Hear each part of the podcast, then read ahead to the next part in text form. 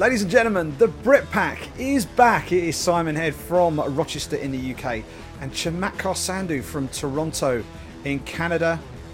We say this every week, but we really mean it this week. It is a packed show. We have got MMA coming at us from all different directions. But the first thing, Sandhu, you mentioned it to me just before we uh, we hit record. Your beloved Spurs have suddenly suddenly rediscovered their form, and it's down to basically a, a, a cast off, a, a, player a player who you sold, who the Real Madrid don't want him anymore. You can't afford to buy him, but you're borrowing him for a bit. Gareth Bale is back, and all of a sudden, all is right. All is right with the world. Uh, um, I was going to say White Hart Lane, but it's uh, it's the Tottenham Hotspur Stadium now. Yes, it is, mate. What an amazing weekend if you're a Spurs fan. And I know the majority of our listeners are Spurs fans. I can just feel the energy uh, when you listen to our show. Mate, let me tell you something, right? Wasn't happy with the performance against Everton, right? I was coming off this high after watching All or Nothing, which was a great uh, sports documentary on Amazon Prime uh, based on Spurs season last year. And then down in the dumps again. I'm like, oh god, here we go. Can we not just start the season with a win, just to kind of you know keep that positive momentum going? And then bang, the rumours start to swell. Gareth Bale could be coming back, and we got the deal done.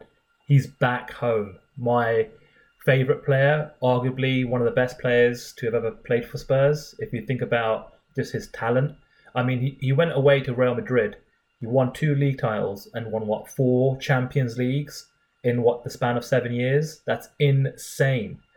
Um, obviously, had a rough couple of years with them in terms of getting uh, to play consistently, and he's had a few injuries. But the way I look at it, he's 31. He's still got plenty of solid years in his prime ahead of him, and um, he's back home, and he's you know back at a club that loves him. He's going to be cheered on, you know, eventually when they allow fans back into stadiums by a group of supporters that really are fond of him, and um, and I think that kind of gave a bit of a an injection of enthusiasm to the team when we played um, Southampton this past weekend. First half wasn't great, to be fair, right? But uh, to, to, to, to finish the game 5 2 and to get our first points on the board for the season and then to see Chelsea lose as well, mate, it couldn't have gone any better if you're a Spurs fan. So I'm over the moon, I'm elated, and I'm really kind of raring to go, and I can't wait to see Bale in that team, especially alongside Harry Kane and Heung-min Son. I mean, that's going to be an absolute threat, and they're going to terrorize defenses this year. I can't wait for it. Yeah, he's good. I'm a bit, I'm a bit more old school than you. He's no Paul Gascoigne. He's no Paul. He's good, but he's no Paul Gascoigne, and he's no Jimmy Greaves either. For any any particularly old fans of Tottenham Hotspur, um, he was he was he was pretty useful for them as well. Right, just very quickly, Gillingham one three two as well. We're doing okay. We'll move on. MMA. This is an MMA podcast, so let's talk some MMA. We had we had a big fight night card. I mean, UFC fight night cards. Normally, when you see the words UFC fight night, you think, okay, it's not going to be the A-listers. It's just a slight a slight grade down from the big pay per view events. This felt like a big pay per view event. I thought the way the card was put together, especially the you know especially the way the main card played out as well. Every fight had a storyline behind it. It was a great card of fights. Sometimes you see these events and you look at them on paper and you think this could be good, and they don't always deliver. This one delivered. It was absolutely superb. Um, the final event at the UFC Apex before they head off to Fight Island this weekend, more of which uh, a bit later on in the show. Let's just kick it straight off with the main event, Sandy. Colby Covington beating Tyron Woodley in the fifth round. It was an injury TKO in the end that did for Tyron Woodley, but let's make no mistake here. He wasn't winning this fight. He was getting well and truly uh, taken to the cleaners by Colby Covington. Um, it was dominant. It was absolutely dominant. What we saw, Colby Covington on top of his game and Tyron Woodley really nowhere near the top of his game. How did you assess the performance of both men? And what I want to talk about first, where does Tyron Woodley go from here? Right. So, with regards to the performance, it was completely one sided, Simon. Colby Covington just essentially just does did what he does. You know, he's got stamina. He's he's He's on the front foot. He's applying pressure. Doesn't let you breathe. He almost suffocates you with his presence. And Tyron Woodley, you know, this is now what 15 rounds in a row where he just hasn't won a round. Kamaru Usman, Gilbert Burns, and now Colby Covington.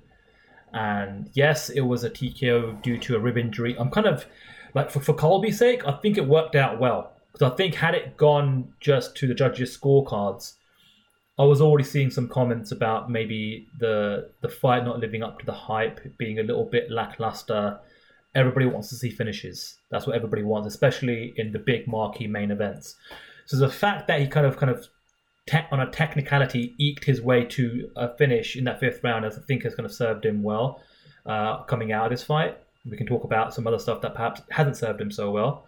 But with regards to Tyron Woodley Simon, at 38, I just don't think he can compete with the absolute best. And and listen, he former champion, he's climbed to the top of the mountain, he's reached the peak. He's just on his way down from that peak, and he's fighting the cream of the crop, the absolute best welterweights in the world in their prime, and they're putting their stuff together. Man, like I said, Kamaru Usman, Gilbert Burns, Colby Covington. You could argue are the top three welterweights in the world right now. You can make a damn good case for that right now and Tyron's you know fought all three of them in the last 18 months. If he wants to continue fighting, which from what I've seen on social media he does, I think the UFC need to do some careful matchmaking with him moving forward. Um, typically, they like to kind of you know serve the the old to the young and get maybe some of their their younger up and coming prospects uh, in there with someone who's on their way down, just so that they can make a name off him. I don't know if Tyron Woodley is gonna want to be that kind of person. But if he wants to continue fighting, I don't know what, what other kind of options he has in front of him. Uh, it's going to be tough for him. It's, he, he, might have to swallow a bitter pill with regards to uh, potential opponents moving forward. Uh, tough to see, if I'm being honest. You, you, know, looking at some, you know, one of the greatest welterweights of all time, he had his run, and I just don't know what it is about Woodley. We, we spoke about it on the preview show last week, Simon he just hasn't been able to let go of his hands and land those killer punches, those knockout power blows and strikes that he's got a highlight reel full of. So I don't know what's happened the last few years, whether he's you know gun shy, you know, he, he something's going on, and I don't know if it's men- mental.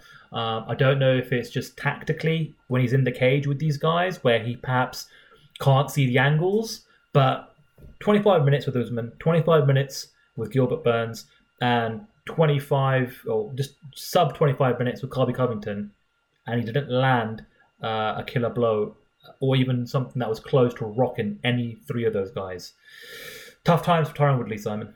Yeah, definitely. I mean, it's it's really hard to see quite where he goes from here. He's gonna, he's probably gonna have to fight someone sort of ranked sort of in almost in double figures, I think, um, to get that to get that bounce back, and even that is no guarantee. I mean, Colby Covington. Let's talk about him. I mean, we will we will talk a bit more about the uh, Colby Covington the brand a little bit later on, but we'll talk about Colby Covington the fighter uh, for this particular part of the show. And if you take a look at it, I mean, if he had legitimate one shot knockout power, I think you'd be talking about one of the best pound for pound fighters in the world right now. I really do. Um, I know he's polarizing and all the rest of it, but just look at what the man does in the cage.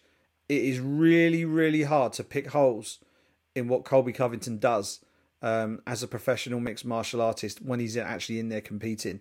The only knock you can make on him is that he isn't knocking people out or he isn't submitting people. Um, earlier in his career, he was putting guys away. A lot of it was sort of ground and pound and stuff. But now he's in there with guys who are who are tough enough to stand with him. He he beats them he beats them with his cardio. He beats them with his output. He beats them with his work rate. And uh, if there is a fitter, better conditioned fighter in the UFC right now, I'm not sure I've seen them. I think Colby Covington might just be the number one uh, best conditioned fighter in the UFC. He's outstanding. Uh, the problem he has is that the guy he wants to fight, the guy he really, really wants to fight, Kamaru Usman, beat him and broke his jaw and finished him. Now, Colby will get in front of a mic and say, fake this, fake that, fake the rest of it. He lost. Fair and square, he got beat. It was a hell of a fight, but he lost. Um, so the question now is, where does he go? Because Usman has got business to attend to with Gilbert Burns. Um, Leon Edwards is knocking on the door, although no one seems to want to answer it. So who on earth who on earth he's going to fight next? I don't know. Um, and uh, Jorge Masvidal is is is lurking around looking for a rematch as well. So it's a pretty cloudy sort of picture at the top of the 170 pound division, which is great if you're a UFC matchmaker because you've got options all over the place. You could almost draw the names out of a hat, and you know you've got a dynamite title fight, a dynamite co-main event to sit under the title fight if you wanted to book them together. Where do you where do you see Colby Covington in in this whole mix? Is he should he be the number one contender? And if he shouldn't be, who should he be fighting next? I mean, we know he won't fight Usman next. So if we if we if we take that fight off the table, who should he fight next? That's a great question, Simon. And there's so many options, and I think that's where I think from Colby's perspective, he needed a big win. He got his win, right? He's been the talk of the town for better or for worse. Uh, you know, we're a few days removed from the fight now as well. So say what you want, but he's in the news cycle. You know, his name is in the news cycle right now a lot, and so people are familiar with him. You know, you've got I think fans that are rooting for him. You've got fans that are somewhat in the middle, but they'll still tune in. And you've got fans who absolutely despise him, but will tune in to see him get his ass kicked, basically, right? Now, if you're the UFC, what do you do? Great question. So there's a, there's obviously the Jorge Masvidal option. They've got history, a fantastic, compelling storyline. Used to be really good friends. Used to be roommates, training partners. We we, we know all this. We've seen all the uh, the images in the video. That would be very very compelling. But if you're the UFC, and in the last couple of years you've just been handed this cash cow that is Jorge Masvidal having this late career um, emergence as, a, as an absolute bona fide draw, do you really want to put him in there with a Colby Covington and perhaps see um, Masvidal take two back-to-back losses in, in what could potentially be similar fashion? If Colby does to Masvidal what Usman does, does to Masvidal, then does the Masvidal stock drop moving forward, right? If I'm the UFC, I think I go ahead with that BMF rematch. I think you do Masvidal and you do Diaz too. It's gonna print money. It's gonna keep both guys in the limelight. I think if the fight goes anywhere uh, near it did um, the first time around, you're probably looking at a Masvidal win. And it's always good to have one of your cash cows back in the win column because it just extends their life cycle in terms of how many more pay per views you can utilize that fighter for, right? Now, don't get me wrong when I say that. If they book Covington Masvidal, I'm all in. I am absolutely all in. Then you have to think about Masvidal's um, ambitions. He has said from day one he wants to get that UFC championship. He wants to get that UFC title. Well, to get another title shot, what better opponent to defeat than the guy that just beat Tyron Woodley, that just fought for the title, is a, as a legitimate top contender in his prime. If Jorge Masvidal beats Colby Covington, I don't think anybody would have any issue with him getting another crack at the title, right? You mentioned Leon Edwards. We talked about this last week. Leon had to make some noise in some way, shape, or form, either before or after the fight. He chose to do it after the fight, and he went for Colby Covington on Twitter, calling him a racist. Um, essentially said he'd like to fight him in December. That's what I would have done if I'm called um, Leon Edwards, is just to kind of keep your name in the mix. And again, if Colby Covington wants to get a title shot, that's another opponent he could definitely fight and beat. He's got this great win streak, and it's a win-win for both guys. You know, Leon's been out of the limelight for a while now. He, you know, we know that he has to fight. He's not going to get a title shot. He's going to have to fight somebody, right? And if they go with Masvidal Diaz, he is praying and hoping that they give him the Colby Covington fight. Because if they don't give him Colby, then who's left, right? Then you're looking at just really weak options, if I'm being honest. So it's tough. It's, it's tough to give you a direct answer, Simon, with regards to who I think he should fight next. We are the Brit Pack, right? And I would like to see Leon Edwards back in the mix as soon as possible. I think gun to my head, I'd do Leon Edwards versus Colby Covington, and then I'd do Jorge Masvidal, Nate Diaz, and then let the chips fall where they fall with regards to who fights the winner of Gilbert Burns versus Kamaru Usman. That's my that's my take on it. Yeah, I mean, we don't live in a perfect world. We don't live in a fair world because if we did, Leon Edwards would be fighting Kamaru Usman for the belt. Uh, circumstances have basically uh, shunted him off to the side. Um, he has the best win streak. Um, he's he's got a backstory with Usman. Uh, Usman's the last guy to beat him a long time ago now, uh, and Usman has even, when asked, come out and said that Leon Edwards would give him his toughest fight. So, but yet that's not a fight that's gonna that's gonna sell. Unfortunately for Leon, um, the Gilbert you know Gilbert Burns has stepped in and taken his chance. Um, can't argue with that. But he beat a Tyron Woodley who doesn't look as good as he did. So is should that be rated higher than Leon Edwards' win streak? I don't think so, but it is. You look at the UFC rankings, which are trash anyway. Um, you know the way they're put together. So Leon is number three. I think he should be number two or number one. Um, I think the Colby versus Leon fight is the common sense fight to make, given the surroundings that we find ourselves in. The Masvidal Diaz fight seems to be where where they're going with Jorge, even though I don't think that's a particularly competitive fight. I think I think Masvidal won it easily first time. I think he'll win it easily second time. But it's as you say, it's a sellable fight. Burns has got the title fight. It would be very unfair to take a title fight away from him at this point. Let him have his title fight. That means you've got Colby Covington, Leon Edwards. Those two aren't going to fight anybody else, I don't think. Unless the UFC do something absolutely crazy and throw a Conor McGregor in there, or maybe a Khamzat Chimaev in there, just to completely throw everything into complete chaos. Um, who knows? Who knows? I mean, looking looking at the division right now, there's a group of four below the champion, and then there's a gap for me, and then the best of the rest, which is headed up by Wonder Boy. So yeah, it's got to be Colby versus Leon. I don't know whether they're going to book that fight. I really don't. I don't know if that's a fight that that that, um, Colby will take. But the good news for Colby is he's right there. He's right there. He's active. He obviously had that that broken jaw. He's recovered from that. He's bounced back. He's got a win. He can walk around saying he's got a stoppage, um, which which is sort of one for the naysayers, if you like. So he's got his win. Big, big, big stuff for Colby Covington in the in the months ahead. I'm sure. Big decisions ahead for one of the men in the co-main event. Sandhu Donald Cowboy Cerrone took on Niko Price in a matchup that I was really looking forward to, um, and uh, it was a it was a strange fight, and it ended up as a draw, a majority draw, uh, 29-27 for Donald Cerrone, and the other two cards were scored 28-28 even. Now, the reason I mention those scores is because Niko Price was penalised for an eye poke and had a point deducted. So basically, prior to the point deduction, or if you take the point deduction out of it, Niko Price won the fight in the eyes of the judges. That's that, that, that's what we're talking about here. He also won the fight in the eyes of Donald Cowboy Cerrone, who in his post-fight press conference basically said, "Forget the the verdict. That's five in a row I've lost now. I've lost five in a row, um, and I felt great going in. I felt superb. Cowboy didn't show up.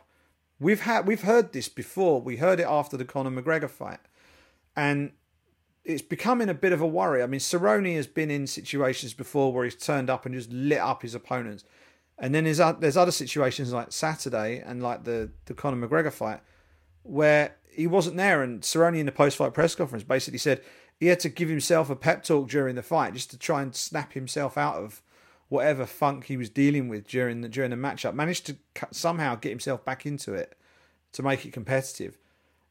The, and then after after that, Dana White's talking about he might have to talk ha, have the retirement talk at some point soon with Donald Cowboy Cerrone.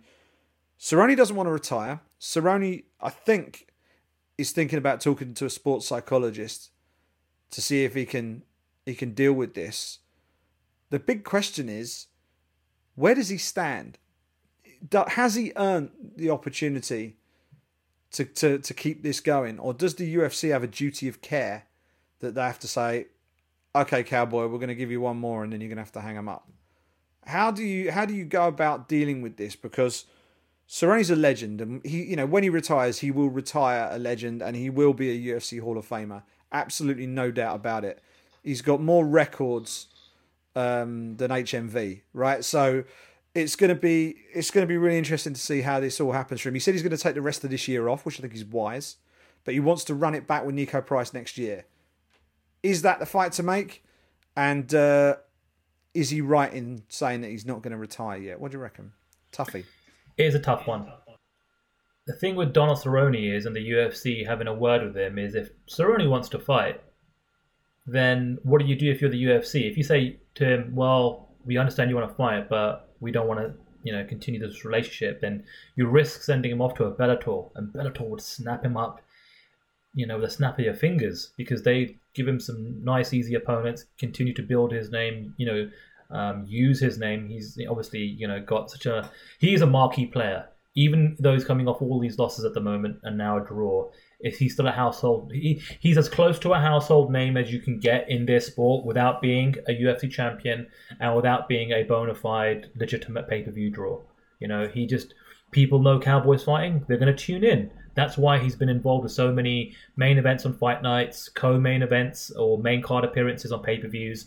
You know, he just headlined his very first pay-per-view earlier this year against Conor McGregor, right? And that counts for something because that brought a lot of attention as well. So even if people weren't aware of Cowboy, they certainly were after the Conor fight, for better or for worse.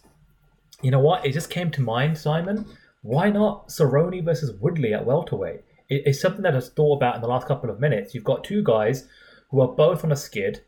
They both need a gut check moment right now whether they can still hang, right? Two names. And if you think about how many fights Cerrone's had and the who's who of who he's fought, Woodley's not on that list. So that would be actually pretty fun. It's two names. You can put them on a main card of a pay per view. That could be a, a fight night main event. Um, so there's a few different ways you can go. If Cerrone wants to take the rest of the year off, that's great. You've got Woodley, who's going to have to spend some time recovering from a broken rib anyway. And like we spoke about at the top of the show, I don't think you put Woodley in there with anyone in the top 10 right now. You know, it's got to be outside the top 10, maybe top 15, or just put him up against someone who's going to be fun, competitive, uh, and is also, you know, it'll be kind of like a, a loser leaves town situation where if you put Cowboy and, and Woodley together, if that would be if Woodley can't beat Cerrone and that's his fourth loss in a row, I'm sure he'd want to kind of you know have a, a, conversation with himself, let alone anybody else asking him or telling him he should retire. And the same thing with Cerrone. Um, so that might be a, a, a worthwhile matchup to put together. So I can see why Cerrone wants to run it back with Niko Price. He probably thought that he he was competitive but could have done a little bit more. So he's obviously had a feel of what Niko Price brings to the table. But at the same time, you know, without the point deduction, then I think Niko Price wins this fight. So it's a tough one. Um, but if you're asking me, do I think he'll fight again in the UFC? Then the answer is yes. Yeah, I wrote up um, Cowboys post-fight press conference for MMA Junkie, and the thing that he said about running it back with Niko, he actually said to, in he spoke to Niko after the fight and said at least let me give you the opportunity to beat me properly. You know, and at least let me give myself the opportunity to show up. Right? So, you know, like Niko Price arguably should have won the fight. Cowboy Cerrone will be devastated at how he performed. He actually called it the worst performance of his career. So, but I love, I love the uh, the Cerrone Woodley matchup. I think, I think that it, it, it fixes a whole load of problems here. You know, what do you do with Tyron Woodley? What do you do with Cowboy Cerrone? Um, and if you get a winner out of that, then you've got someone who can at least move on and have another big fight. So I really like that. I think I think that makes a whole load of sense. I wonder if the UFC might might entertain that um, towards the end of this year, beginning of next year. We will see. Um, as for Niko Price, always entertaining. Never see that man in a bad fight.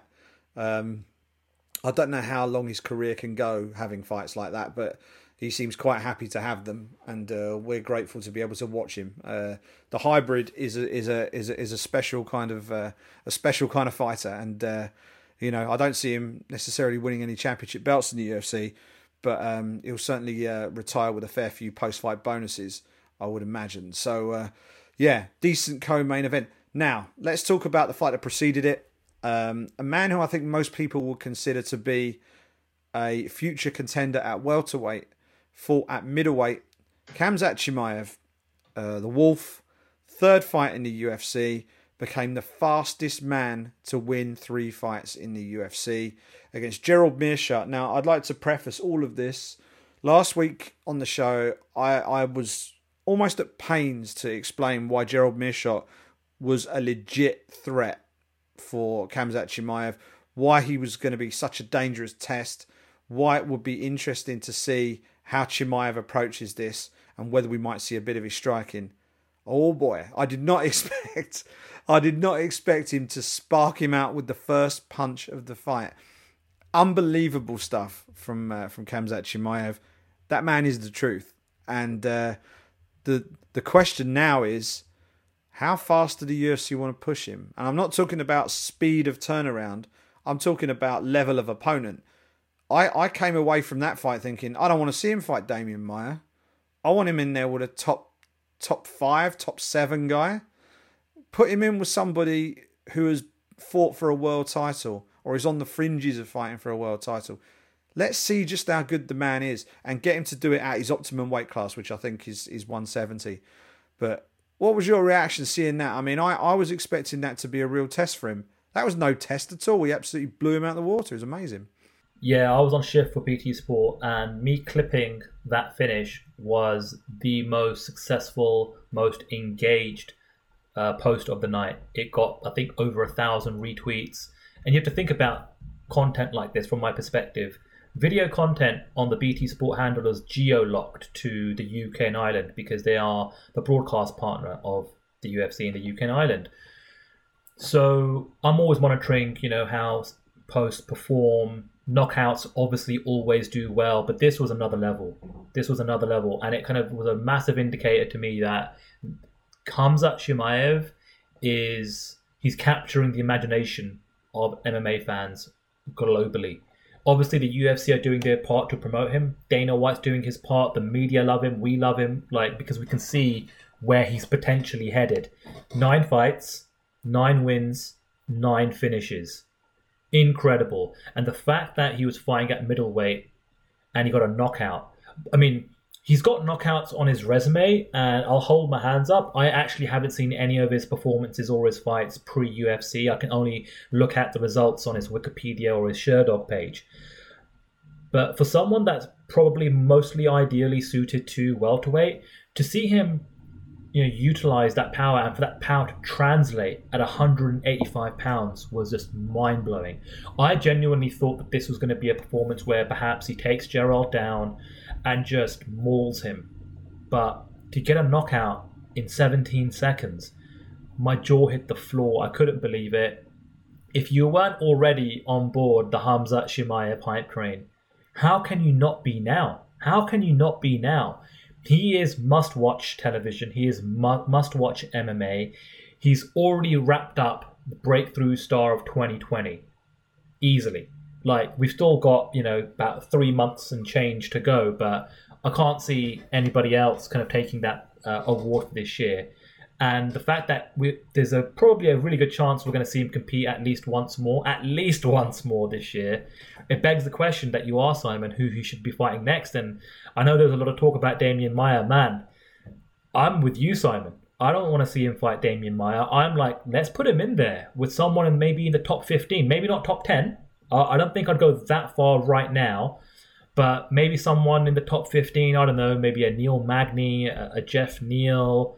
I don't know, someone like maybe a Robbie Lawler. Robbie Lawler right now is ranked number 15.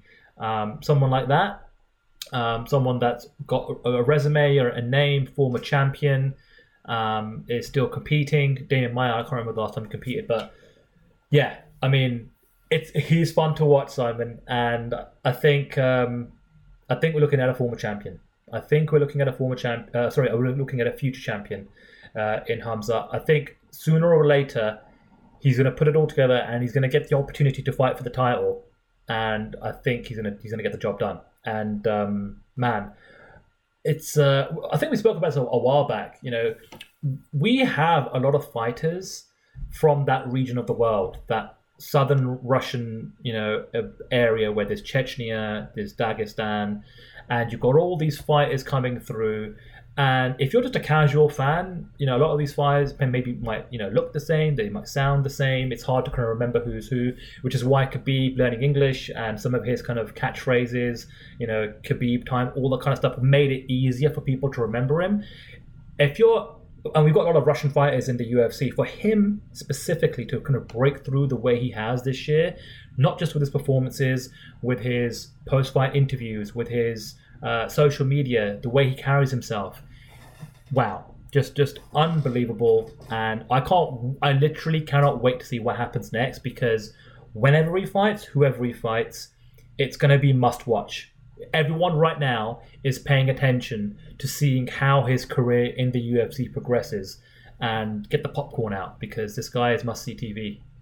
Yeah, there's so many potential options on the table. I'm looking at these these rankings now. Demian Maia's ranks seventh right now, but he's he's kind of seventh, but on the way down that list. I think you know he's. I don't think he's going to be contending at any point in his career. You know, he's winding down his career. He might have one or two more fights. I'm looking at this list, and you know, there's there's, guys moving up like Geoff Neal. Um, there's dangerous people in that middle bit, in, in, in that sort of middle area of the division. Michael Chiesa is an elite grappler. Rafael dos Anjos is an absolute monster when it comes to cardio and putting it together on fight night. Stephen Wonderboy Thompson um, is a, a real puzzle that would be fascinating to watch Khamzat Chimaev try and try and solve the puzzle that is Stephen Wonderboy Thompson. The fight that I I would like to see, as much as I just said, you know, maybe he needs to be chucked in there with a with one of the really big names. The fight that leaps out to me that I would like to see, if I was looking to bring him on in stages rather than throw him straight in, would be someone like Vicente Luque. I mean, Vicente Luque, he's ranked 10th. He's a Brazilian Jiu Jitsu black belt and he can bang. And he has proven that he can bang. He is as tough as they come at 170 pounds. Um, he's good. He's good on the mat. He's good on the feet. I think he's the sort of test that I think would help help us bring even more out of Khamzat Chimaev. If Chimaev turns up and and puts someone away like Vicente Luque, then wow, then we really are we really are into serious excitement territory. Wonder Boy Thompson would be an interesting fight. You sort of dropped the Tyron Woodley thing in a little earlier. You know, could could they maybe even could they maybe even do Tyron Woodley? You know, I don't know. I mean, it's it's that he's in he's in the perfect division because there are so many options knocking around. Maybe Leon Edwards, if he hasn't got a fight, they might even look to put him in with Leon. Dana White said he's got something big planned for Leon Edwards. Well, he absolutely loves Khamzat Chimaev. I mean, he, the way he was talking about Khamzat Chimaev after that fight reminded me a lot of the way he used to talk about Conor McGregor. Very, very similar sort of rhetoric. You know, not just saying about him being good, saying about him being special. You know, you don't hear that that often from Dana White saying this man is special. Um, and uh, you know, this is when you've got people like Israel Adesanya ruling the world at 185 pounds.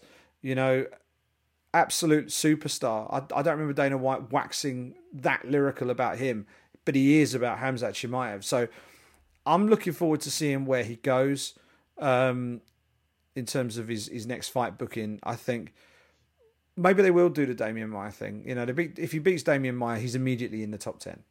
And then from there, it's harder for the guys above him to turn him down because he's then a top 10 contender if he's coming in now, I mean, he's he's not ranked right now because he's not beating a ranked guy at, at 170 or 185. So to have a top five guy try and accept, or to ask a top five guy to accept a fight with an unranked newcomer who hasn't fought anybody in the division yet, that's a bit of a stretch. Beat Demian Maia, that unlocks that little achievement, if you like, and then he's right in the thick of it. So I can see why they might still go ahead with that. I would love to see, even though Luque's ranked below Demian Maia, I would love to see the Vicente Luque fight. That would be my pick. Um, if you if I'd put gun to your head, give us a name. Who'd you want to see him in there with next? Gun to my head. I think I think I agree with you, Simon. Not quite somebody within the top ten because like, like you mentioned, Demian Maia's on his kind of way down. Tyron Woodley's on a, on, a, on his way down. I think Vicente Luque makes perfect sense. He's right there. He's like number ten, and he's obviously you know proven, tried and tested, and um, I think that's what we need. Obviously, it's very it's, it's, it's nice to get excited about a new guy that comes in and does what Khamzat Chimaev has done. But now it's right. Okay, cool. Now we need to see him fight somebody that's got a number to their name and is in their prime. Let's see what you can do. So there you go, Vincente Luque. Book it. Book the fight. All I know is it probably will be quite soon because that's how Khamzat Chimaev likes to do it. And uh, when you've got someone who's able to do that, and the way he seems to have done it, I don't know whether this is um, a model that he's following. Fight at middleweight, quick turnaround, you're in fight shape, drop the extra pounds and fight at welterweight. Um, he came out unscathed again. So uh, I remember um, Meerschaert said he wouldn't be in any physical state to compete in his in his next fight. Well, Gerald Meerschaert did not lay a glove on him, um, so he is as fresh as a daisy going into whatever fight the UFC has for him next. Quickly, just run down uh, the rest of this main card. Johnny Walker uh, finished Ryan Spann. Absolutely bananas fight at light heavyweight. Ryan Spann drops Johnny Walker. Johnny Walker comes back. Crazy stuff in shoes. First round knockout. Johnny Walker's back. But is he the threat that perhaps we, you know, we, we, we thought he was? I don't know. Mackenzie Dern looks a serious threat um, at strawweight. Um, when it comes to a grappling, a striking is still uh, work in progress. But Randa Markos threw this fight away. I don't understand what she was doing in that fight. I mean, Mackenzie Dern threw a kick, fell over. Mackenzie Dern is the best female grappler in the UFC. There is absolutely no dispute in this. And Randa Markos willingly dived into her guard.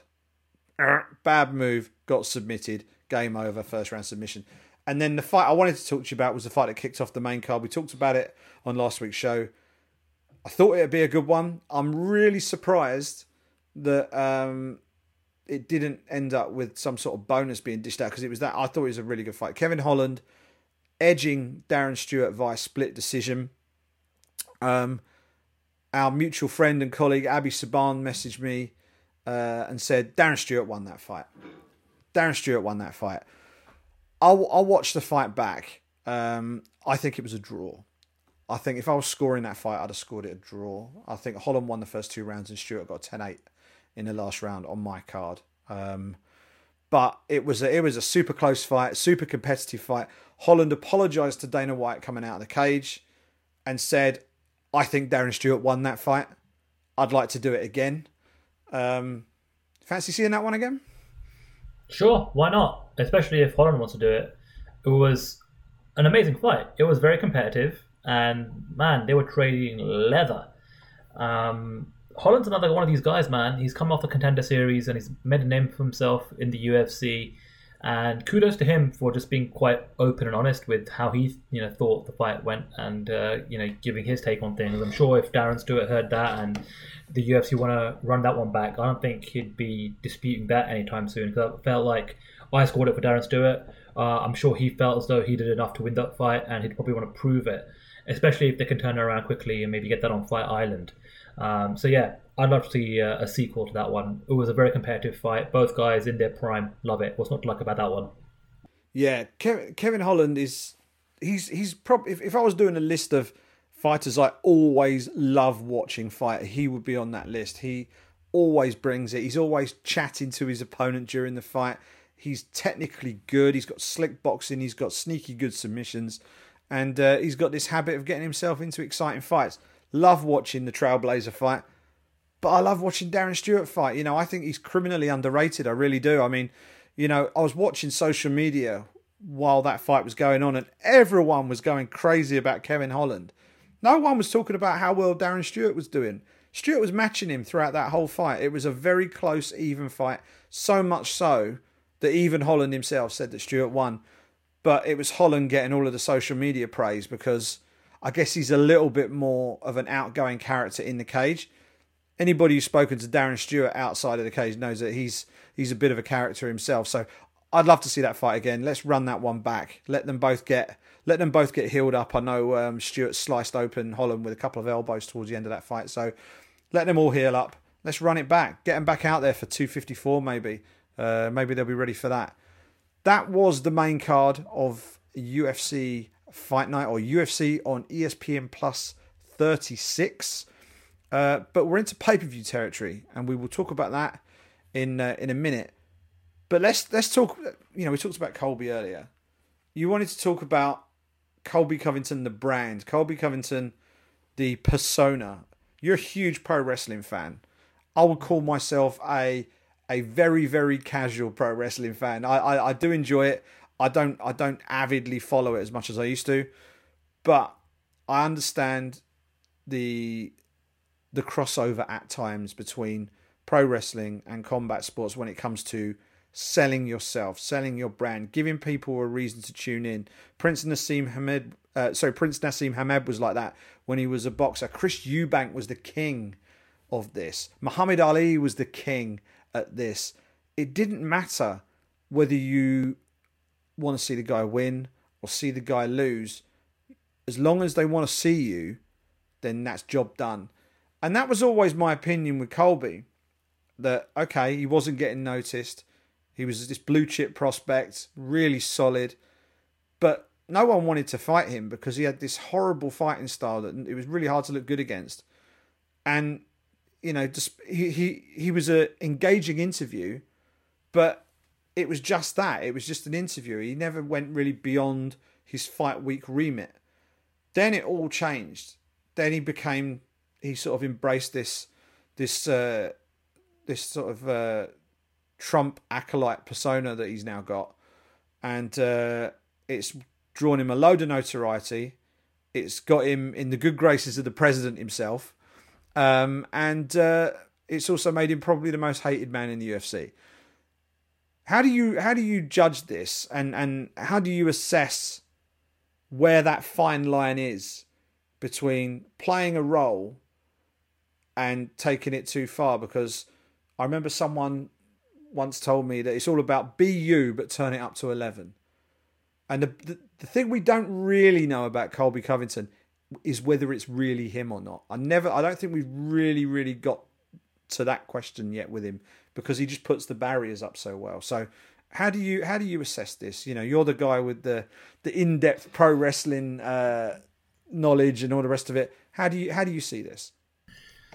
So there's a lot of things that I've enjoyed about Colby Covington over the last couple of years. Right, I love the the use of props that he's done at interviews. Um, I like his colorful suits, right, and he's wearing his shades these little things help you stand out amongst the crowd when everybody else is just wearing a tracksuit bottom or whatever the case may be, or a t-shirt or, or a generic suit, right? And he's got this stuff on social media where he's got all these, you know, curvaceous ladies, you know, around his arms, and I love that kind of stuff. You know, walking out to Kurt Angle's music, love that kind of stuff. That's fun. That stuff is really fun and it's engaging and it's different and it helps you uh, stick out from the crowd and all the rest of it. I think with Colby, and this is just my take on the whole journey, he kind of took on this pro wrestling persona and then it's kind of gone pear shaped and it's just got worse and worse as time's gone on. When he first started doing it, it was a little rough around the edges. It's never been clean and it's never been smooth. It's never been perfect the problem with what he thinks is pro wrestling shtick and him playing this persona and him playing this character is because it's so racially motivated with regards to his stance with the president and the things that he said with regards to Tyron Woodley. We saw this week, past weekend with his um, back and forth with Kamaru Usman on the ESPN post show. I don't see this in pro wrestling, Simon, in 2020. So, so like you can't just lean on the oh well, it's a pro wrestling shtick when you don't see it in professional wrestling anymore these days. I don't, I don't see this kind of stuff in the WWE or AEW or New Japan Wrestling or on the indie circuit in America or the regional circuit in the UK. And in fact, I don't think I've seen anything like this in maybe over 20 years. I think the WWE when it was kind of really pushing the boundaries of what was acceptable and what wasn't acceptable was during that attitude era when it came to swearing. You know, you had this big racial angle with the Generation X and the Nation, an all white group versus an all black group. You want to go back a little bit further, and it was Hulk Hogan and Sergeant Slaughter, the Iron Sheik, and all those guys. You know, um, burning the American flag and, and all the rest of it. But this is a bygone era. Like, if you can point to an example where there's been a proper angle, a proper three, four month angle leading to a big show, a pay per view in the professional wrestling world that has essentially gone into that territory of, of being, you know, racist and, and all the rest of it, especially by the big guns in the last 20, 20 years. I haven't seen it, or perhaps I'm just not aware of it, or, or, or I've been oblivious to it. I just haven't seen it. And so I don't think it's a good enough excuse to hang your hat on, on, on that line anymore. And the thing is, Dana White and the UFC's line on this is freedom of expression, freedom of speech, and, and all the rest of it. But like with a lot of other things, both from Dana and the UFC, UFC's perspective, if you really spent some time and did your research, watched interviews, read articles, there's just always inconsistency. You know, the stance he has now versus maybe a stance he had with a particular fighter or a different issue or a different topic five years ago, 10 years ago, or 15 years ago, it's just always different. There's no consistency, right? There, there was a UFC code of conduct, Simon, that was introduced uh, a few years ago. And by the letter of the law, Colby would have been a multi time, you know, um, offender, you know, of that code of conduct. And so you're kind of left wondering, well, where, you know, what do we do here? I don't think the UFC is going to condemn him. I don't think, even if they were to say anything to him, I don't think he would um, ch- change the path that he's on. He's clearly, you know, pushing buttons. People are upset. Um, does that translate to ratings? You know, does that translate into people buying more pay per views? I thought and we spoke about this last week. Even his fight with Tyron Woodley was kind of like leftover, you know, takeaway from the night before that's been reheated two years later. And the reason I said that is because I, I genuinely thought that had they fought when we thought they were going to fight a couple of years ago, I thought that would have been one of the biggest selling pay per views of the year. I thought the timing was right. I thought the rivalry was there. Colby was just kind of starting to push those kind of buttons. But we're living in a different world now, Simon. Look, look what's happened in 2020. You know, is this what we want? You know, is is this what the media, the fans, is, is this what we want from two guys trying to build a rivalry? Right? We can always smell when something's genuine and when something's perhaps not. And we'll probably touch on this when it comes to talking about Adesanya and Costa a little bit later on, right? But when something is so openly forced and rehearsed and created, is there a need to go down that road? Like, can you perhaps be a little bit more intelligent with your offense when it comes to verbal assaults? There's a lot of different ways, right, to trigger emotions and to insult somebody without having to go to a line where you're, you know, making fun of their religion or their or their race. Um, and uh, I, I mean, I kind of go back to the point of listen, the world has changed, is changing in 2020 with regards to what we as humans want, and that you know has to be applied to all forms of entertainment, movies, t- uh, TV shows, sports. You can't, on the one hand, you know, be dedicating if you're the UFC, be dedicating a show to the memory of George Floyd, and at the same time be condoning what Colby Covington said to Kamaru Usman in that post-fight show uh, you know on, on espn it's like you, you can't have your cake and eat it. Like what are, what are you doing here right? And we haven't heard anything. There hasn't been an official statement. I don't know. I'm not i'm no longer in the media so i don't know if journalists are asking these questions. Um, and you know just to kind of i guess this is why i'm kind of glad that we're speaking about it now is it's hard to kind of i guess get this much opinion uh, across in a tweet or a social media post and I've seen some opinion um, articles written by some journalists, which is great. I just haven't seen enough of that in in the media core. I don't see enough, and not just in the media. I don't I don't want to pin this just in the media, but I guess the people that have voices in the MMA community, I haven't seen enough of um, reaction with regards to Colby and genuine put your stake in the ground. This is my opinion on the matter, and this is where I stand on the issue. I haven't seen enough of that. So I think a lot of people are turning a blind eye to it. And a lot of people are essentially just shrugging their shoulders, saying, oh, well, that's just the way it is. That's just how Colby is. That's how this sport works. That's just how things are in the UFC. And we'll just forget about it and we'll move on to this great pay per view coming up this weekend with two title fights. Right? And it's easy to do that because there's a freaking fight on every weekend. It's very easy to just brush it under the table and move on. Um, which is why I wanted us to have a portion of this week's show dedicated to discussing this. It doesn't do anything for me, Simon, right? Everything that Colby does doesn't really do anything for me, apart from the you know the notes that I kind of brought up earlier on when it comes to what he wears and the props and some of his social media posts. That stuff is fun. Walking out to Kurt Angle's music, and in fact, some of his um, uh, you know interviews, some of his post-fight interviews, especially this past weekend, take out all the stuff that he's talking about with regards to LeBron James. The 20 seconds or so that I ended up clipping and posting on the BT Sport account, where it's just you got nowhere to run, you got nowhere to hide. Jorge Masvidal, Kamaru Usman, I'm coming for you. That was good. That for me was yes, I love that because now you just got a win over Tyron Woodley right? And straight away, you have turned your attention onto the current champion and arguably one of the biggest draws in the sport. That deserves a round of applause. But unfortunately for me, everything else un- un- undoes all the good stuff that he does. So um, I hope I've been able to kind of get my my thoughts and you know opinions across in some sort of some sort of way, shape, or form in a co- coherent manner. But uh, when it comes to Colby Covington, I think uh, it's um, I hope things change, but I don't see it changing anytime soon. And if it's not going to change anytime soon, then let's just, con- at least at the very least, let's continue to talk about it and have an open conversation with regards to what we feel as though is right and wrong and what is acceptable and what isn't.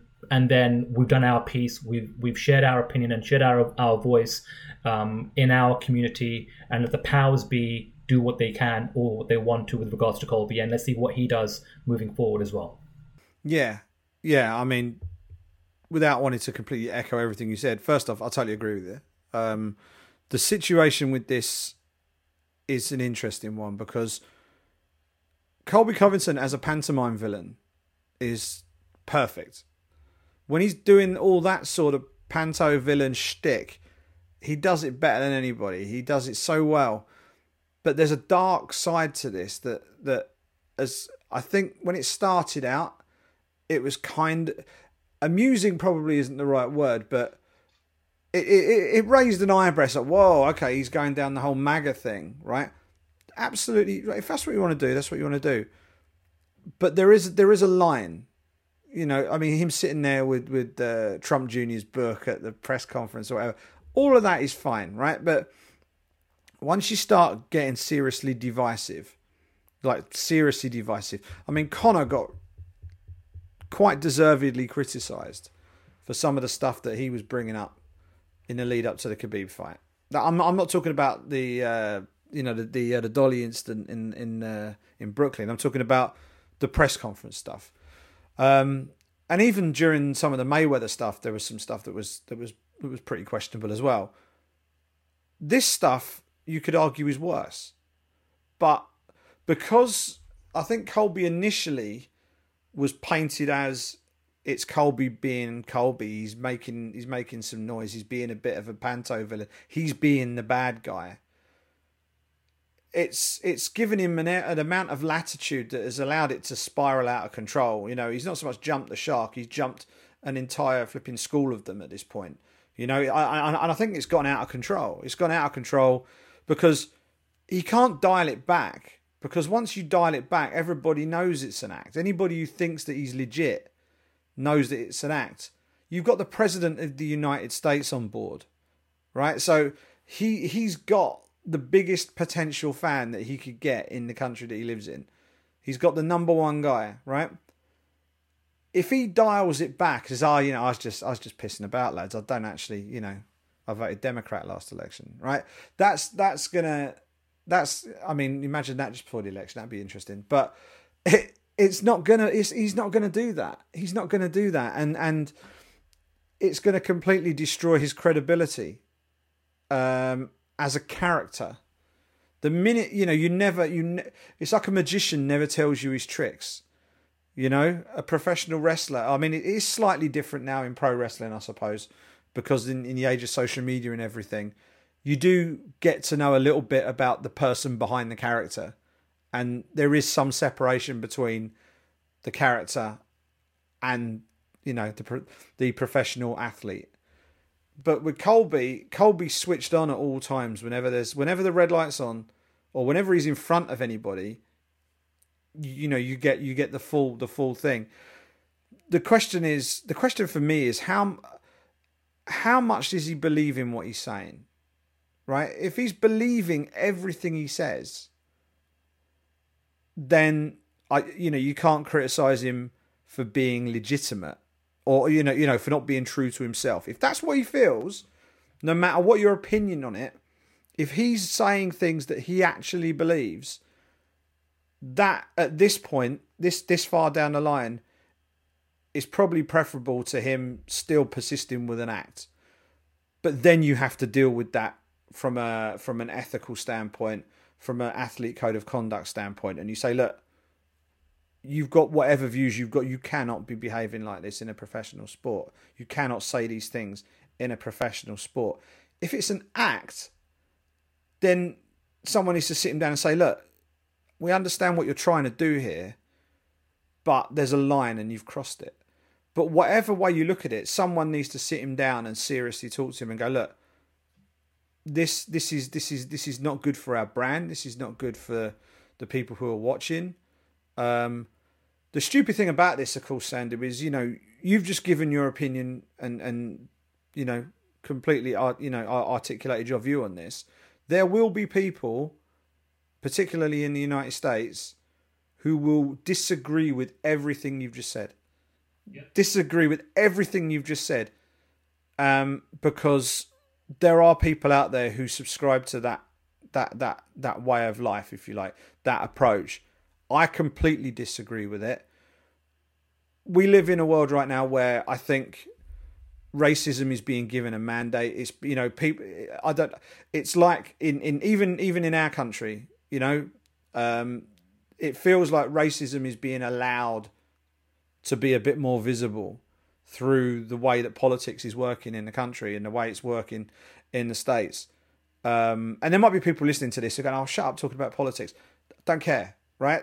This is this is this is important because it is playing out in the sport as well as away from the sport. If it isn't happening in the sport, then if you want to say stick to sports, then that's one thing. But when it's in the sport and we're seeing it, then you have to address it and you have to talk about it. I think he's gone too far. I think uh, when he's when he's playing the fool, he's doing the pantomime villain stuff. I love it. I really do. I think, you know, it's just it's like he feels like he has to go that extra yard because if he doesn't, he's not he's not pushing enough buttons, and that's what that's that's what I don't I don't like. Um, and the thing is, him going and getting beat hasn't really slowed that down at all. If anything, it's turned it up. So mm-hmm. I don't know what's going to happen next. I mean, you know, we're talking about there's there's everything's very polarized in the world right now. You're either one thing or another. There's very little in between. You know, um, I saw Cub Swanson tweeted something today saying if everybody could just take a couple of steps towards the middle, towards the centre, then maybe we can all start having conversations again. And I kind of like that because what he's saying is whether you're ardently to the left or ardently to the right, all the while you're at the polar opposites, you, you're going to find very little in common. So you just both, if both sides of the argument soften their stance a little bit, then things can start to happen. But I mean, the thing with Colby, I understand what he. Well, I thought I understood what he was trying to do, but he's kind of gone too far. But as I said earlier on in the show, as an athlete, as a fighter, as a sportsman, you look at what he does when he fights. You can't knock the guy. It's the it's the stuff around it, and you say, okay, if you did that to get to the top, to get yourself noticed, to get the big fights, well, you've you've done that now. Mission accomplished. You're there. You, you know, you don't need to keep keep on, keep on, keep on. If he keeps doing what he's doing fight wise, he's going to get another title shot. I don't, you know, and I don't think it's going to come any faster or slower with with the stuff that he's saying, and that's that's what I don't get at this point. So I don't know. I don't know. I mean, you know, having having different characters and differences of opinion and a, a cross section of society within your sport, I think, is a healthy thing. You don't just want everybody like a bunch of robots just going out there and just fighting. I, you know, you don't want that. Um, but I do think there needs to be a level of respect there. This is mixed martial arts, martial arts, and one of the first things they teach you when, regardless of the martial art that you learn, it's about respect. It's about control and it's about respect. Um, and uh, Colby Covington has control over what he's doing but he doesn't seem to have the respect and uh, in terms of you know for the people he's in there with. So maybe maybe that's the uh, that's where he's falling short a little bit. But that's Colby Covington, Sandhu. Um. We talked about um, Khamzat Chimaev earlier in the show, um, and we kind of booked him. We've not seen someone like this guy for a while. I mean, I'm just I'm thinking back, just sort of switching gears a little bit here, moving on from from Colby, but Khamzat, he's a guy. He he's making a little bit of noise, but he's not being massively disrespectful. You know, he, he's just saying, "I'm going to beat everybody." That's basically it. I'm going to beat everybody, and then they put him in with people when he beats them. That's pretty compelling, and he's doing it quick. And Dana White absolutely loves the guy. And I mentioned earlier that he's not Dana hasn't been waxing lyrical about a fighter like this since Conor. Are we seeing a similar sort of rise from Khamzat as we saw with Conor? Are we? Is it too early to start drawing comparisons? What do you think? I don't think it's too early. Um, I think it's almost a cross between Conor and Khabib with regards to in the cage, he's absolutely mauling everybody, right? And then you've got Dana White who's just putting him over. And in fact, when Dana White does that, that is him at his promoter hat best. He's wearing that promoter hat and is really pushing an up and coming prospect and putting them over.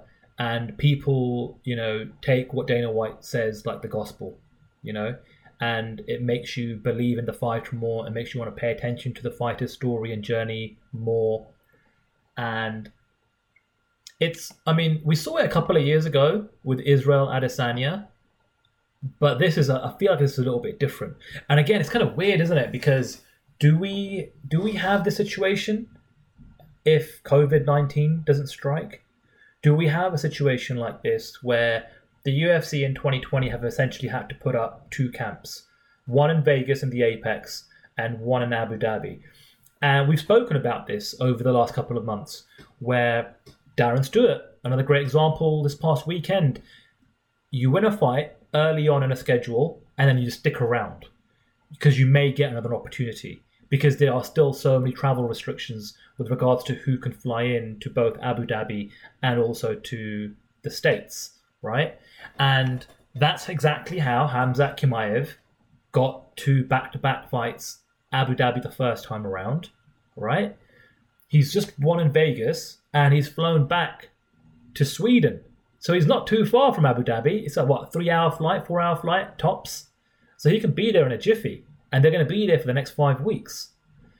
So yeah, I mean, this is the fun stuff, Simon. This is this is you know every year you you, you want a brand new star to emerge, or, or if it's not a star, it's someone that's on the verge of being something or some, and someone special, right? I feel like last year or and like the the 18 months between I say 2018 and, and 2019 we kind of had that with Israel Adesanya and Jorge Masvidal and there couldn't be two polar opposites two guys in two different weight classes in two different um, stages of their career and this year we've got Khamzat Chimaev and and like I said, we've still got you know three and a half months of the year to go.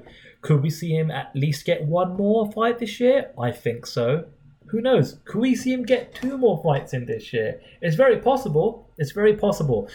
To take a, we were talking about pro wrestling a little bit earlier on, Simon. To to take a pro wrestling term, Khamzat Chimaev's fights are like squash matches. They don't last long. He wins them with relative ease. I've seen some comparisons from people in the MMA community comparing him to Goldberg, who would literally just yeah, who would literally just come in, hit his like two or three moves, the spear and a jackhammer, get the pinfall and walk out. And then next week it would and and like I think in WCW like, that's what the angle was. It was like this guy's on this undefeated run. He's 33 and 0, then he's 55 and 0, and week after week after week, he would just maul anyone that was in front of him. And so that's what we're seeing with, with Khamzat. And like, how do you even pick against this guy? Like, whoever he faces, are you going to pick against him? I saw the line that became available with regards to the Demian Maia fight. He's like a, a minus 500 favorite, which is insane. It's just insane. Disrespect to Demian Maia. Right? But you, um, you totally understand it, though, didn't you? That's the thing. Yeah, exactly. You can see where the bookies are coming from. Um, so yeah, I'm, I'm, I'm loving it. I think this has you know been one of the the genuine, true, positive, fantastic stories and moments of the sport with regards to 2020, and I'm here for more of it. Yeah, I don't know um, if anybody picked this out at the time. Gerald Meerschaert has just been absolutely starched, um, and the uh, whoever was in charge of the uh, the PA in the UFC Apex played Another One Bites the Dust by Queen. It's absolutely perfect. But um, Khamzat absolutely has to walk out to the Goldberg music for every fight now. And uh, after every fight, he just needs to stand there and shout, "Who's next?" That's what he has to do. He needs to. He should absolutely do that. Um, he's pretty much doing it anyway, um, saying, "I'll fight and I'll smash everyone. I'll smash them all." But he's he's superb. And you said would this have happened without COVID? I'll tell you, it wouldn't have done because he was supposed to fight for the Brave welterweight title, and that event got cancelled due to COVID. They then tried to rebook the fight, but in that time, he signed with the UFC. So, proper sliding doors moment right there, you know. Had the coronavirus not struck and cancelled that event, Chimaev would have faced Gerard El Salawi for the welterweight title, and if he'd have beaten him, and we've got to assume that he might have done, he'd be the poster boy for Brave Combat Federation right now. And they'd probably have tied him up to a nice lucrative contract, and he would have been their guy probably for another year, 18 months. Instead, COVID hits, he's free to talk to other promotions. Boom, joins the UFC, and here he is on a one way ticket to the top. Amazing stuff, absolutely amazing stuff. And um, the one thing I will say, I, I sort of started all this by asking, can we draw parallels with Conor? And you said he's a cross between sort of Conor and Khabib. That to me is is is the key difference. The thing with Conor coming up is there were a lot of people who were pushing back against Conor from day one, and there are a lot of people who thought they saw holes in Conor's game you know. And I think that's one of one of the reasons why Conor was so successful in in the early days. I think was because there was always that thought that the next guy would be the guy to beat him, rather than with Hamza. It's like who the hell is going to beat this guy? You know, he's got that indestructible uh, aura around him already. Now, granted, he's not fought a ranked fighter yet, so all of this has got a slight caveat to it.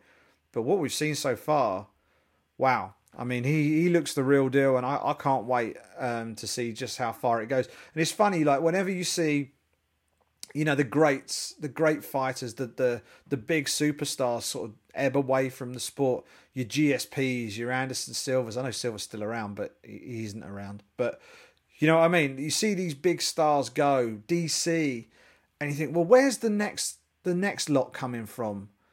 sometimes you can't you know sometimes there are people who have been in in the UFC and they're working their way up and you can see that guy's going to do something but then you've got guys like Chimaev who's just come completely out of nowhere who unless I know we've got uh, friends in Sweden who knew about this guy beforehand, and as soon as he got signed, they were on WhatsApp telling me, "Watch this guy, he's legit." Um, and that's exactly how it's turned out. But a lot of the world will have had no idea about Khamzat Chimaev.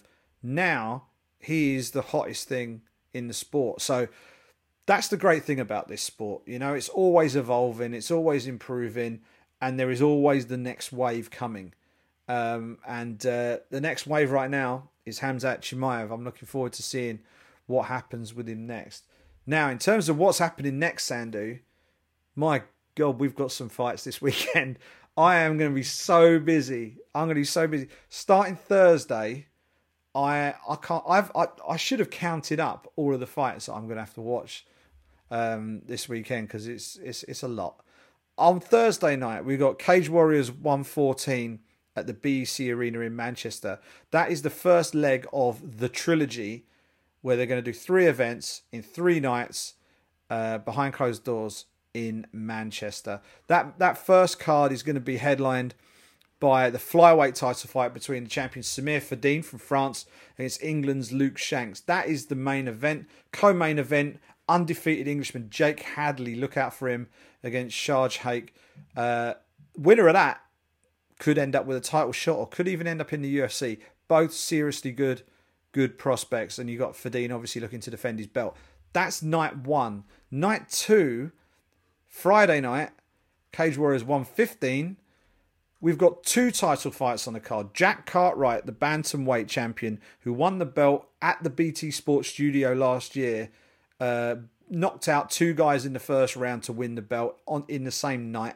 Uh, taking on a Dutchman, Gerardo Fanny. I don't know how to pronounce it other than that. That's the man's name. He's uh, he's he's taking on Jack Cartwright for the bantamweight title, and the co-main event, Matthias Frederick, uh, who trains at Renegade uh, in Birmingham alongside the Edwards brothers and Tom Breeze, um, hits like a truck, taking on Jamie Richardson uh, in a middleweight title fight. You've also got former middleweight champ James Webb against Craig the Thundercat White, who is back in Cage Warriors after his stint with the UFC, and he's moved up to 185 pounds. Solid, solid card on Friday night. Then Saturday night, we've got Cage Warriors 116, the final leg of the trilogy. Two more titles on the line. Both of these are vacant. Co-main event: Morgan Charrier, the French super prospect, um, really, really highly, highly touted French featherweight, taking on Germany's Max Coga for the vacant featherweight title. And then the main event, We've got Adam Proctor, who's the number one contender at welterweight. He's taking on the lightweight champion Mason the Dragon Jones, who's looking for champ champ status. The vacant welterweight belt is on the line in that one. That is the third leg of the Cage Warriors trilogy. I'm going to be on duty for MMA Junkie for all three of those fight events. So uh, if you fancy some live coverage uh, to go along with the uh, the UFC Fight Pass stream that you'll be able to watch it all on, then uh, do check out MMA Junkie. I'll be doing live results on that. Then, so we got to Saturday now. We've already had Cage Warriors at the same time, pretty much, as the Cage Warriors card in Milan, Italy. We have Bellator Europe 8. Um, that's going to be a, a, a superb card. That's going to be a lot of fun. Bellator getting back into the groove in Europe. They've started to announce some shows. They've announced an absolute truckload of fights, like as they like to do, um, on their on their on their European cards. Loads of good fights. Luke Trainer, uh, light heavyweight prospect, who won a tournament to get a Bellator contract. He's making his debut. Frans Mlambo's on the card. Uh, Aiden Lee's on the card. Akane Wanless, uh, sorry, Akon Wanless and Alfie Davis are going to fight each other. Ion Pascu's fighting. Will Fleury versus Kent Kauppinen. And the uh, sorry, Mike Shipman is fighting Seabass. And then the main event is the big one Fabian Edwards against Costello Van Steenis, Gegard Mousasi's training partner, and an absolute savage. That will be a barn burner at middleweight. That is the main event of Bellator Milan. That is all the hors d'oeuvres and quite a quite a sizable menu of hors d'oeuvres, if I may say so. And then it leads in to the big one. UFC Fight Island, open for business again. UFC 253, Israel Adesanya, Paulo Costa, Dominic Reyes, Jan Blachowicz. It's a biggie, Sandhu. It's a biggie. And uh, let's talk about that main event. Absolutely huge. Power versus precision. Uh, it's it's it's got everything. 19 and 0 versus 13 and 0. And uh, how one thing you mentioned actually when we were talking earlier on, you're talking about whether rivalries were legit or, or whether some of the trash talk was legit or whether some of it is is perhaps perhaps uh, you know a, a, little bit for the show, a little bit for cameras. We saw Adesanya and Costa uh, have a little um, well, they bumped into each other in, um, in in in Abu Dhabi, and all was well. All was well. Everything seemed okay. Uh, there didn't seem to be too much too much bad blood at that point. So what does that tell you? Does that tell you that they, you know, they're both couple of well-behaved lads, and uh, it's all going to come spilling out on fight night? Or maybe maybe that rivalry isn't quite as hot as we were led to believe it is. What's what's your take? I've got a few takes, Simon. So first of all, yesterday BT Sport dropped their UFC 253 Adesanya versus Costa promo, which essentially used all the hot sound bites and all the moments in the in the lead up to this one. But the timing of the release just got scuppered by Walid Ismail dropping this Instagram video of Adesanya and Costa coming together. I don't know if it was at a an airport terminal or hotel lobby or you know some of these one of these extravagant buildings in Abu Dhabi. I don't know where exactly that was, but I'm kind of surprised Walid Ismail, Paulo Costa's manager, actually dropped that Instagram video because I think he fumbled it, if I'm being honest. I think he fumbled it. Now, I think I saw you know, a member of the UFC embedded film crew also there, um, either following Adesanya or Costa, or maybe even both. Now, had they captured that moment, I think they would have made a judgment call with regards to whether to release that footage in episode one, for example, um, especially because of how this fight's actually been promoted so far. They maybe would have chopped and left that on the on the editing room floor. Now that Walid Ismail released that Instagram video, I, I'm pretty sure if that is in fact a member of the UFC embedded crew also filming, that they're probably going to release that as a part of episode one anyway because it's already out there. But for anyone that was perhaps tuning into this fight because of quote unquote bad blood, that's all gone. There's clearly mutual respect between these two guys. And, and let me just say this now.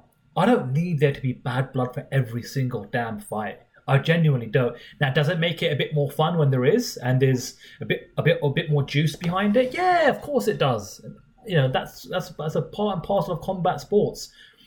When there's legitimate rivalry, legitimate beef, and history, and two fighters are jawing at each other, and in, the age of social media, they're going at each other on social media with Instagram posts and Twitter and all the rest of it. I love it as long as it's not crossing the line, I love it. I'm, I'm, you know, that's popcorn for me. You know, but they bumped into each other and they were very cordial. They were kind of sizing each other up, and there was no security guards separating them or any of that business, right? And so it was a bit of a it was a bit of a fun one yesterday because, like I said, BT Sport released or you know the plan was to release the the, the, the quote unquote history of beef between these two guys and bt sport and i've said this even before i joined the company have always done a bang up job of producing some high quality promos for pay-per-views and for the big fights and this piece is fantastic had it been released maybe a day or two earlier or had Walid Ismail not put out that Instagram video, I think it would have done a lot better than it actually did.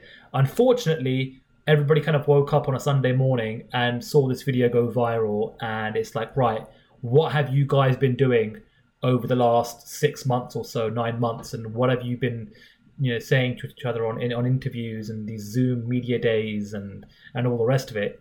Clearly, you know, you guys are just, you know, uh, putting on, you know, an act, or you're just trying to promote a fight. So here's here's what I think they should do now is completely go away from it I think you just focus on what really matters here, Simon, which is it's the irresistible force versus the immovable object. It's two guys who are in their prime, who are undefeated, and they're fighting for a UFC World Championship. That, for me, is all I need to get hyped for Saturday night. Legitimately, I don't need anything else. Up until that video, was everything else, you know, a little bit of fun? Yeah, but to be honest with you, since this quote unquote rivalry started between these two guys, nothing really, you know, hit my emotional chords too much, if I'm being honest with you. I just didn't see it as genuine chemistry with regards to bad blood between these two guys.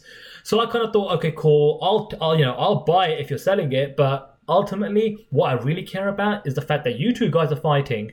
You're on these incredible win streaks. You're undefeated, and you're in your prime. And stylistically, you couldn't be any different, right? And so that is all I need. And I hope that as fight week plays out, that's what everybody focuses on. I hope that's what Israel and Paulo Costa focus on. I hope that the UFC perhaps pivots a little bit with regards to how they were maybe going to promote this fight versus how they actually end up promoting this fight this week. And I think Dana White's going to have to do um, a bit of heavy lifting this week with regards to how, you know, putting this fight over as well. Because I think there's a lot of people that might be a little bit uh, have a bit of a bitter taste in their mouth with regards to how the Israel Adesanya Yoel Romero fight played out, and everyone's been high on, on Paulo Costa because he just has one gear, and that is moving forward and just laying bombs on you. And to see how Israel Adesanya stylistically ducks and weaves and uses movement and counters and oh that is what i'm just so looking forward to. That's the most compelling thing about this fight. Um, so i guess the biggest takeaway is simon you don't always need this kind of stuff it's fun when you get it it's even better when it's genuine and uh, naughty boy Walid Ismail. I think, and I'm being genuine. I'm being genuinely honest about this.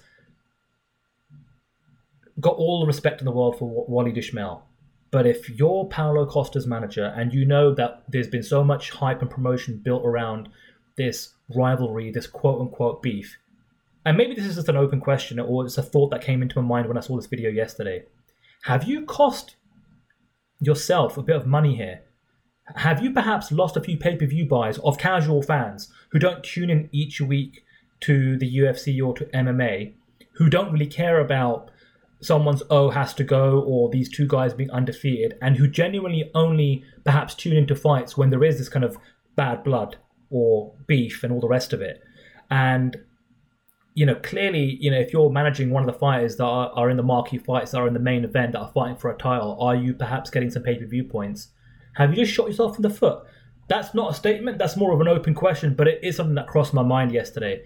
It's too late now, regardless. It's out there, and Fight Week's going to play out the way it will, and we'll see what the promotion looks like, but it'll be a lot different to what we've seen over the last six months, that's for sure.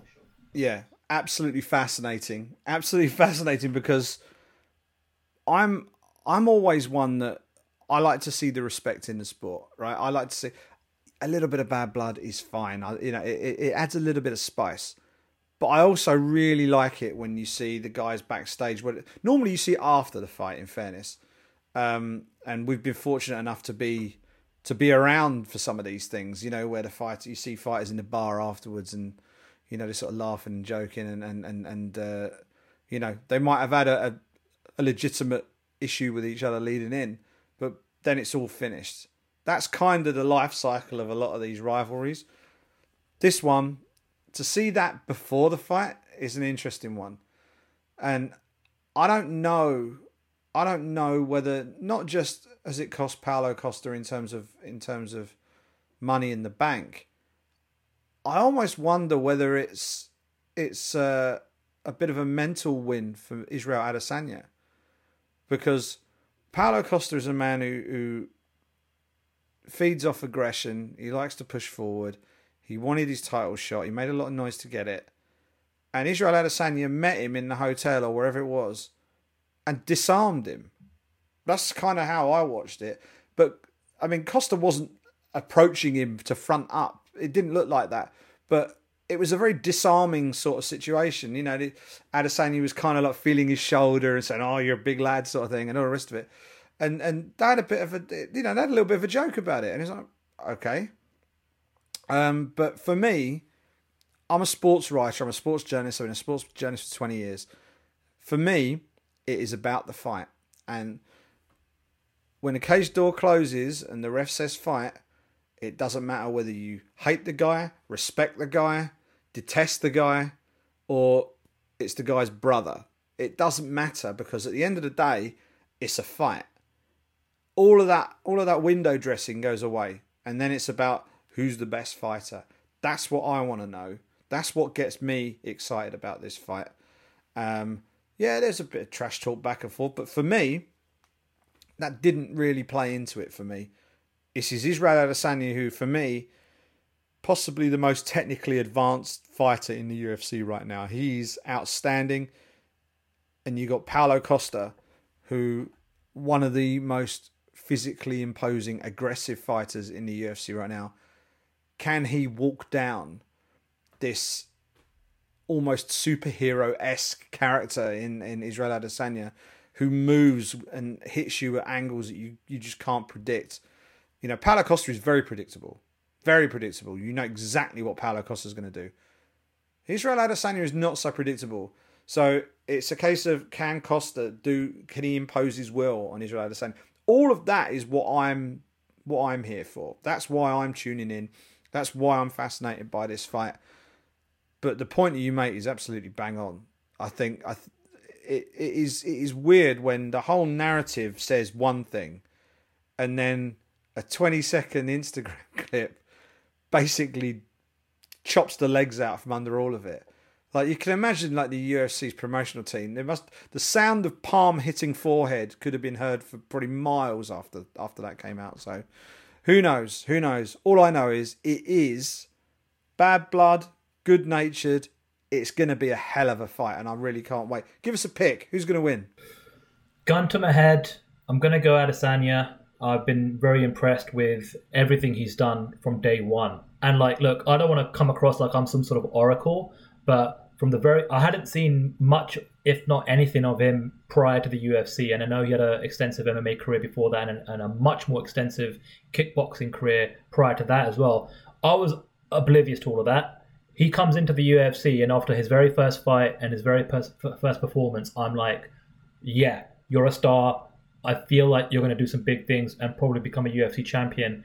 And he's basically checked every box. Um, he's lived up to the hype. Um, he is the cover of the UFC EA game along with Jorge Masvidal. He just struck a Puma deal, endorsement deal, which I think people are trying to say, well, you know, how big is that? That's a big deal, man. Puma just signed Neymar. And then I saw some people trying to say, well, Neymar's in a completely different category versus an Israel Adesanya. Well, so what?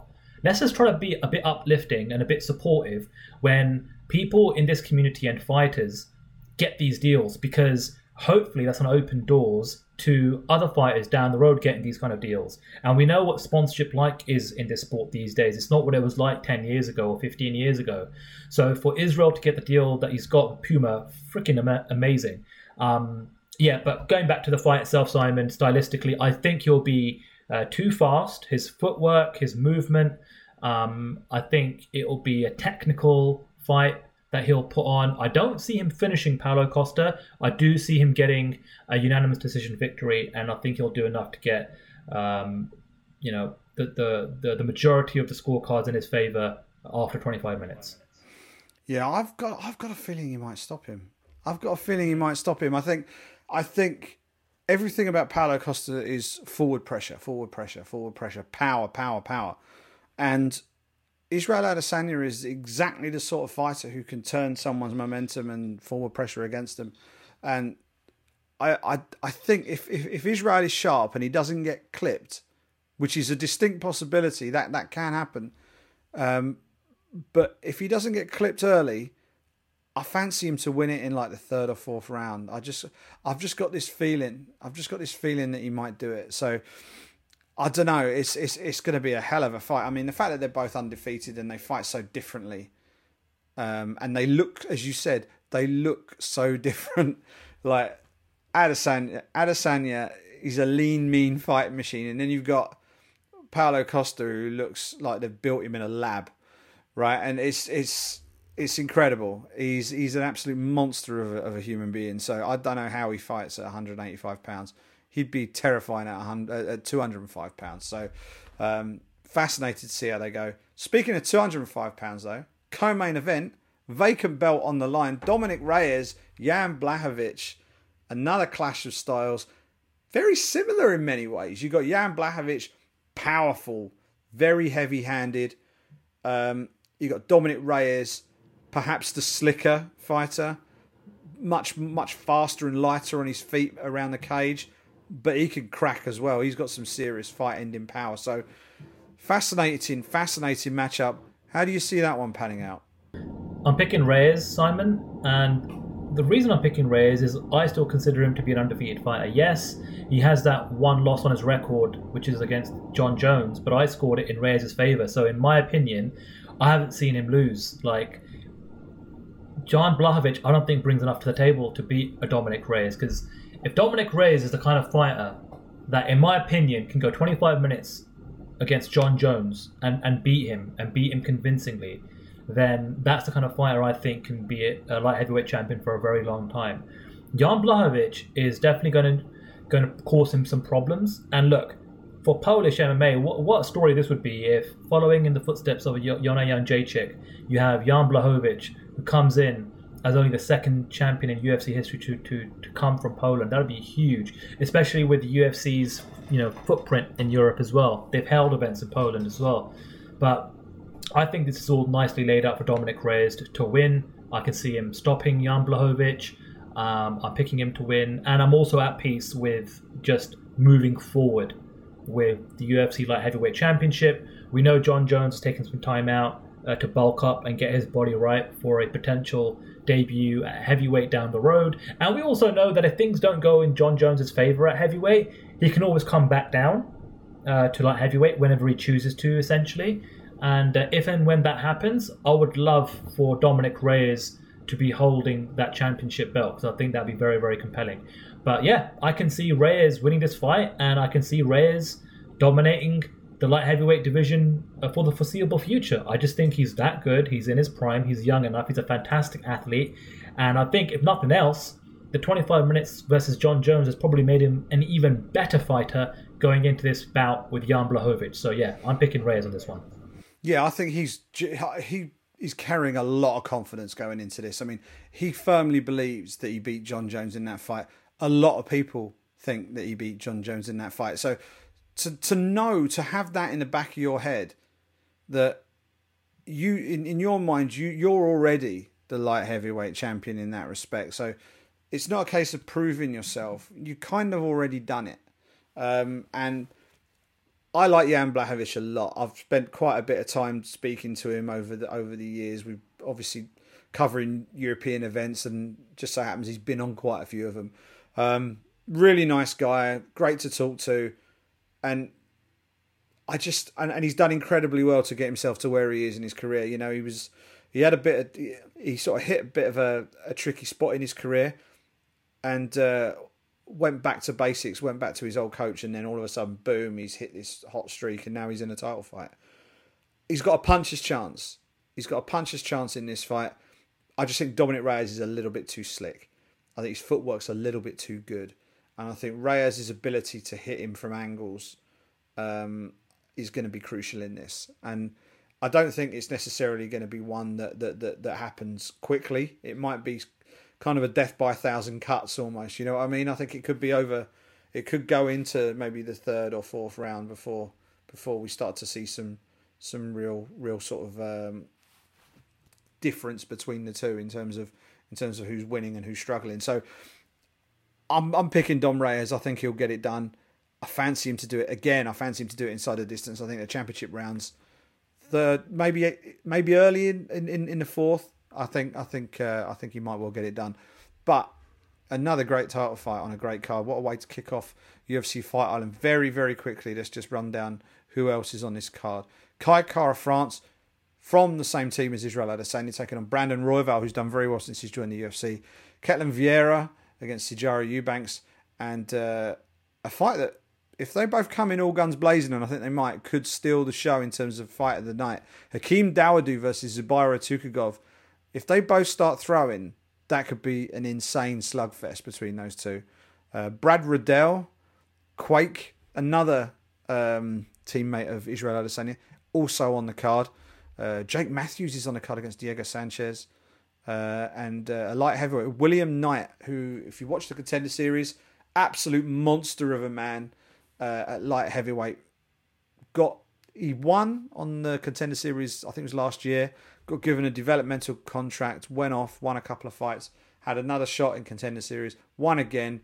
He's facing Aleksa Camur. That'll be a decent little fight as well. So, decent fight card to kick off Fight Island, Sandhu.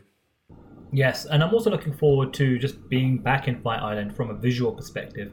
I wonder, and I'm interested to see if there's been any tweaks and changes made since their first stint earlier on in the year.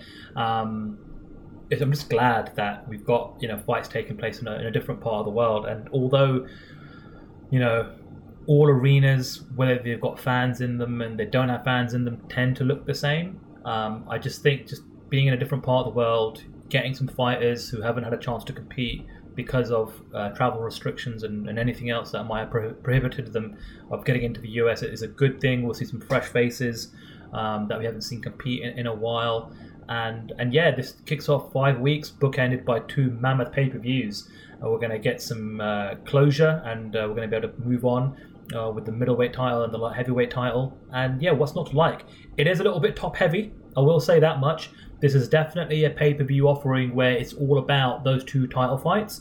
Um, if you're looking down the card, there aren't big names, marquee names. You've got Diego Sanchez, who's probably as close to a household name as you're going to get in this sport. He's on the prelims, but that pay per view main card is all about those two title fights. So, touch wood, God willing, they make it through fight week, don't test positive for COVID, make weight, and all the rest of it. And then if that happens, we should be in for a barn burn, like you said, Simon, on Saturday night.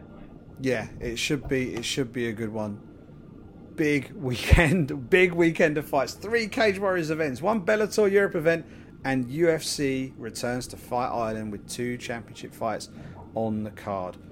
Another big show, Sandhu. How can uh, how can everybody get in touch with us?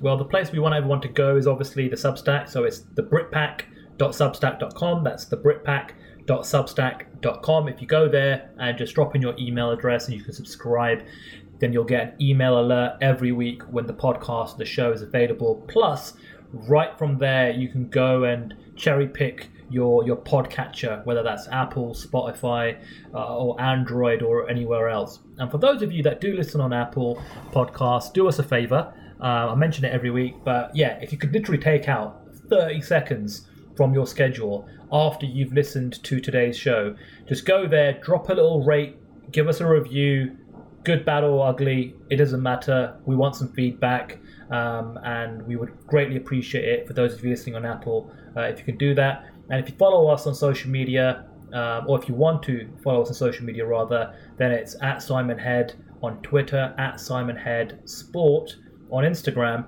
and for me, it's at Sandhu MMA across the board, Facebook, Twitter, and Instagram. And like I said, Simon, a big week, lots of fights back in Fight Island. There's lots going on in the sport. We're approaching uh, the, the back end of, of 2020. Let's see how things play out with COVID. It may just mean that we're now going to be sticking to this schedule of a run in the Apex in Vegas and then a run in Fight Island uh, in Abu Dhabi. And uh, we've we mentioned it quite a few times over the last few months, but I think we're very lucky and fortunate uh, that we have a leader in the UFC that have been able to pull this off. And then the trickle down effect of that is, like you mentioned, the return of Cage Warriors. Great to see Bellator back in action. I'm especially happy to see them back in Europe.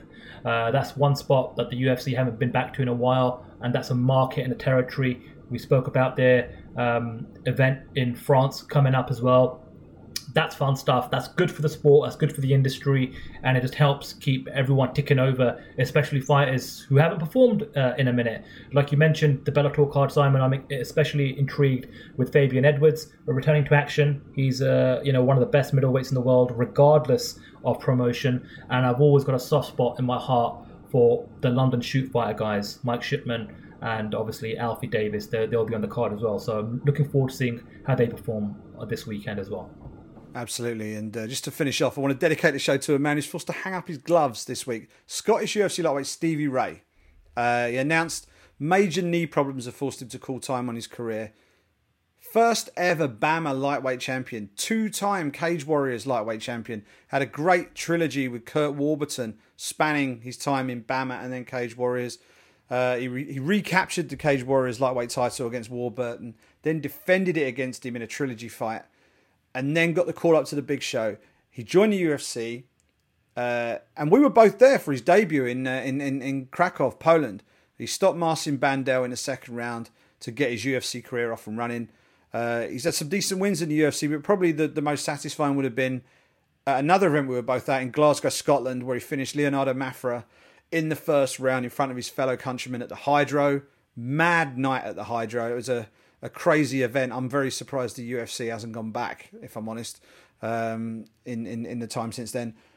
Stevie Ray went 7 and 4 in the UFC overall. Uh, he was there for five years in the UFC, and he goes out on a win because he beat Michael Johnson uh, in his last fight back in October last year in Singapore, and uh, he retires with a career record of 23 and 9.